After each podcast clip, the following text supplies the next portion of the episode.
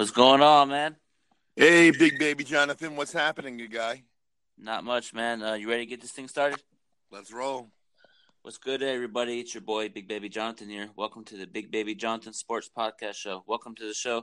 Got a very special guest. I got the real sign guy. You may see him at Laker games all year long. What's going on, sign guy? Hey, big baby Jonathan, what's up to you and Laker Nation? Not much, man. Uh, trying to figure out what coach we're gonna get. And speaking of that, what coach do you want? Tyronn Lue, Monty Williams, or Juwan Howard? Luke Walton. uh, if I had my druthers, I'd probably, of course, go with Monty because uh, he's not only a coach that um, that can take you to the playoffs. He's got a relationship with uh, not only LeBron but other players outside of LeBron. So I think that he would be a, a, a bait to try to bring in some other players to to the team. Yeah, man. To be honest, I think Tyronn Lue would be a good fit because he knows LeBron. He knows how to coach him, and Tyronn Lue would get Lonzo to play a little bit better because Luke Walton didn't like motivate his guys enough. You know what I mean? Like Ty- Tyronn, Tyronn Lue would do that. You know, Big Baby, I I really disagree with you. I think that uh, okay. That Luke really, uh, I think that he really did get his players to play right to the last game of the year. Mm-hmm. Uh, if you remember correctly, we lost at the Buzzards to Portland Trailblazers, and Portland played their full team because they were looking for playoff um, uh, uh, seeding. Uh-huh. So they were playing their full team. They had uh, Damian Lillard on the court, and they had Enes Kanter on the court, and they had uh, McCollum on the court, and they were trying their best to beat us. And at the very end of the game, on the last shot of the game, they had enough to to come through with a buzzer beater. And, yeah, I remember that. Mo Harkless wide open. Absolutely. Well, he wasn't as open as you think. He got he got to the corner and he took that shot right in front of yeah. me. But uh, it was uh, it was definitely uh, it, it, that one hurt. I, I did yeah. not want to lose that game. Yeah, me neither, man. This season has been like the most ups and downs I've ever faced. You, you how long have you been a Laker fan for? Oh, that's a great question. I, I became a Laker fan when I moved out from New York in 1991. So that's when uh, Vlade Divac and Magic was still on the team with uh, Threatt and Jason and, and Worthy. And um, later that season, uh, Magic had retired because, um, you know, we all know the history of that.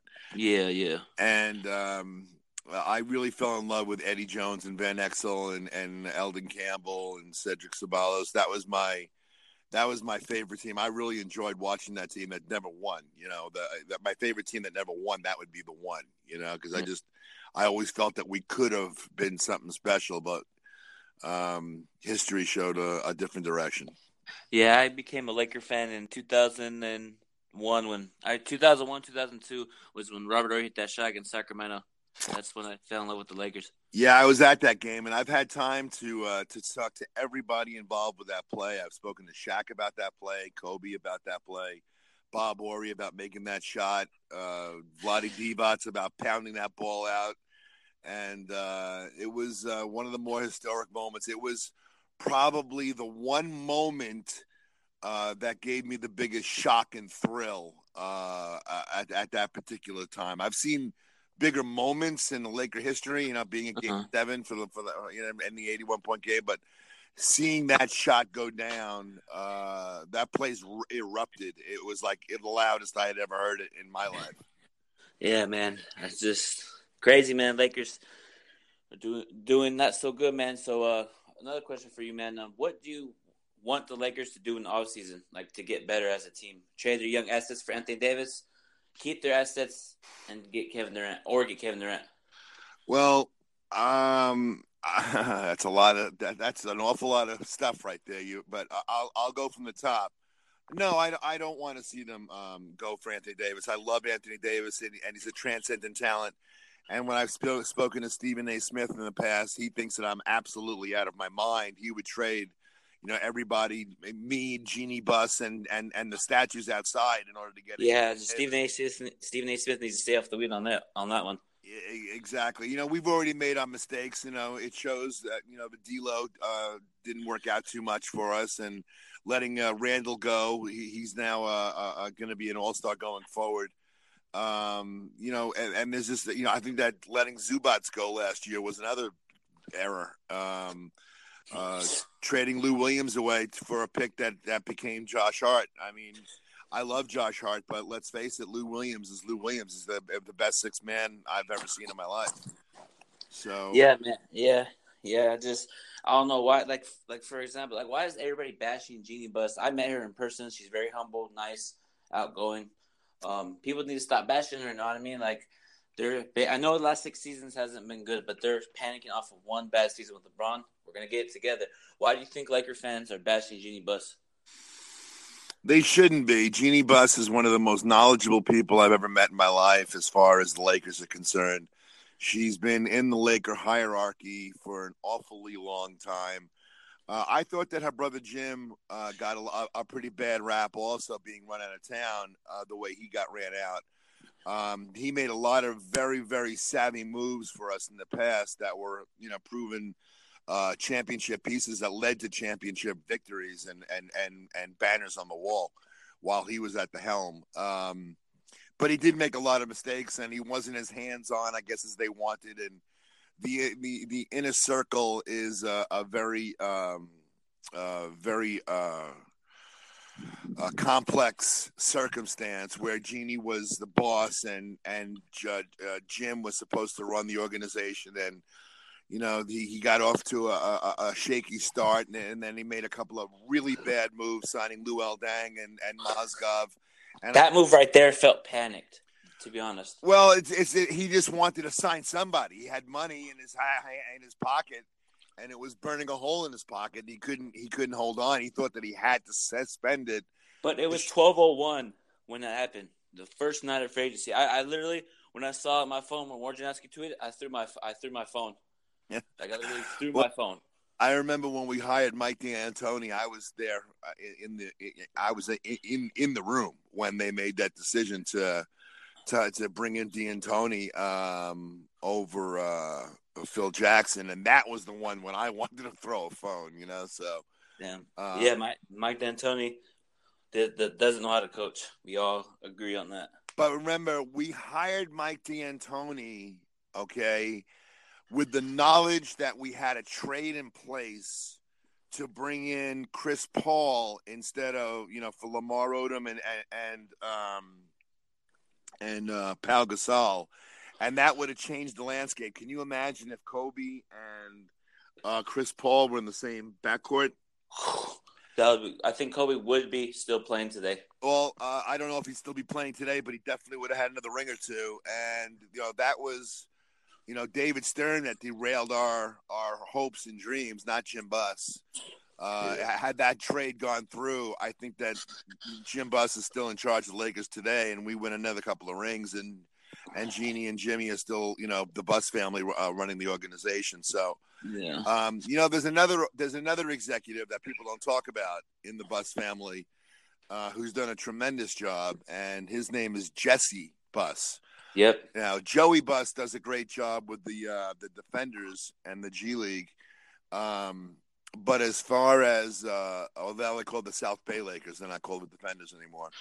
Um, uh, but as far as uh, um, uh, executives that have really earned their keep, I think mm-hmm. that Jesse Buss being in charge of scouting and the picks that he's made and the talent that he's brought year in and year out for years after years, which is not an easy task.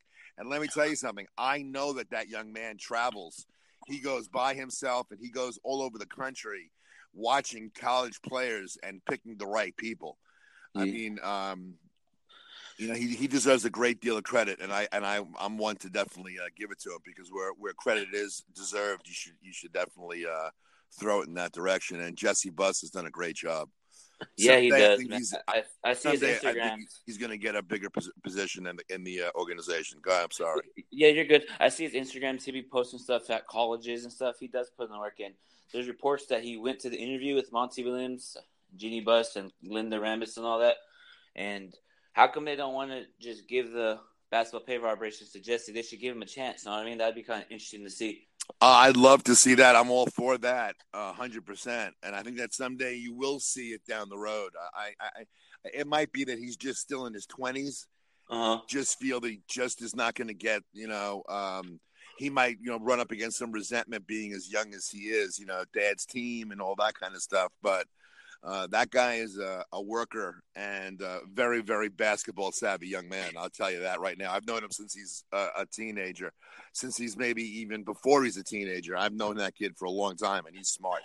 So you're pretty close with the Buss family, right? Yeah, I get along with uh, many of them. I've never met Johnny Buss, but I get along with Joey. I get along great with Janie. I get along with Jeanie and Jesse and uh, Joey and uh, we all, uh, whenever we uh, meet each other or see each other, we're always extraordinarily cordial and, and, and spend time in a conversation with one another. Absolutely. That's cool, man. But yeah, so a lot, a lot of people like ESPN saying LeBron's a bad teammate. You experienced the games live. Do you see that on the court? Do you see LeBron being a leader? Hmm. Uh, I've seen some of the greatest leaders in Laker history. Um, I've seen uh, players that took on leadership roles that I didn't expect to take on leadership roles. Um, as far as LeBron is concerned, look, he walks to the to the beat of his own drum, and uh, we just uh, uh sit there and marvel at his talent and his drive to win. He does definitely want to win when he's on the court. There's no doubt. Um, uh, it's a different kind of a mentality. It's not exactly, I wouldn't call it a Mamba mentality where he wants to just annihilate and crush and defeat everybody that's in front of him single handedly. He uh, is more of a ball distribute, distributor. And uh, I think that he likes to let his play do the talking for him um, rather than being a rah rah guy in the locker room. Yeah. And uh, also, do, why do people at ESPN first take like to create fake drama and gossip. Just be, I don't know. I just feel like Lakers are in the media every day about some. Like there's a lot of fake news out there. Speaking of that, um, there's a report that just came out. Agents and general managers describe Linda Rambis as Lakers' shadow owner. Do you agree with that, or do you like? Do you think that's a possibility or no? I know that that Mrs. Rambis is one of the most cordial, wonderful, sweet women I've ever met in my life. She's a, a doll. Um, I doubt very much that she has that much to do with the day to day operation. She uh, is a, a Jeanie Buss's closest friend, from what I I can see, from what I understand. I'm not that close to the organization to be able to make comments like that, but I will tell you this: if you meet Mrs. Rambis, you'll know right away she's a warm, ingratiating, wonderful woman. Uh, it's yeah, man. It's interesting to see because a lot of people are like blaming her for the decisions that Jeanie's making, or like Lakers. Just like, like I, am down to give her a chance. You know what I mean? Like, she's doing what she she she's in the NBA for a reason. She's great at what she does. So Laker fans need to give her a chance. You know what I mean? I to tell you, I, again, I'm telling you, I don't know what her role is outside of Jeanie Buss's best friend. I don't know what kind of decision making she's making, but I will tell you this: her husband Kurt has been around the game now for decades, and and has been around some of the biggest organizations in the sport at the top level.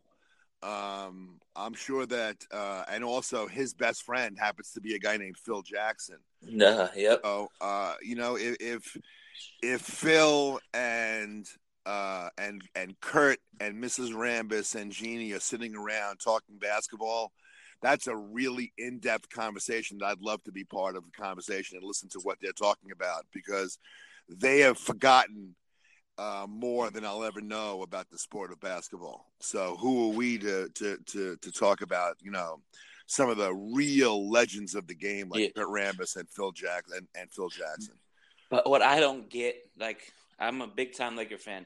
Some Laker fans I talk to are mad that he's in the uh, Kurt Rambis is in the front office, and like I don't know why people get so angry at Kurt Rambis. But they were they weren't saying anything when he was assistant coach, though. A lot of Laker fans didn't say anything when he was assistant coach. But now since he's running the front office, it's it's like I don't know. Laker fans be sometimes be up and down. They're like flip flop sometimes. You know what I mean? Well, the next time these uh, guys that you're talking about, these pundits that like to talk and chattering monkeys, uh, you know, the, whenever they get themselves on three or four billion dollars, feel free to try to make an offer to buy the team, and they can make all the decisions they want.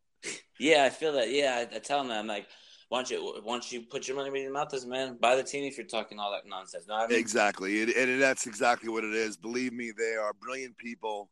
They know what they're doing, um, and uh, I in, in Buss I trust. How's that? Yep, I totally agree with you. But I want to thank you for coming on, man, on my podcast. Do you want to give your uh, Twitter a shout out so they can follow you? Hey, I want you all to follow me. I, I try to be as uh, as uh, uh open to the fans as I possibly can be. My uh, Twitter handle is the real sign guy one, the real sign guy one, and the number one. And uh, hopefully, uh, you guys will come out and follow me. And I I try to put some some photos out there and talk about some things that are all relative to the Lakers. And Twitter, make him verif- verified. He deserves it. Thank you, people. Thank you very much, big baby.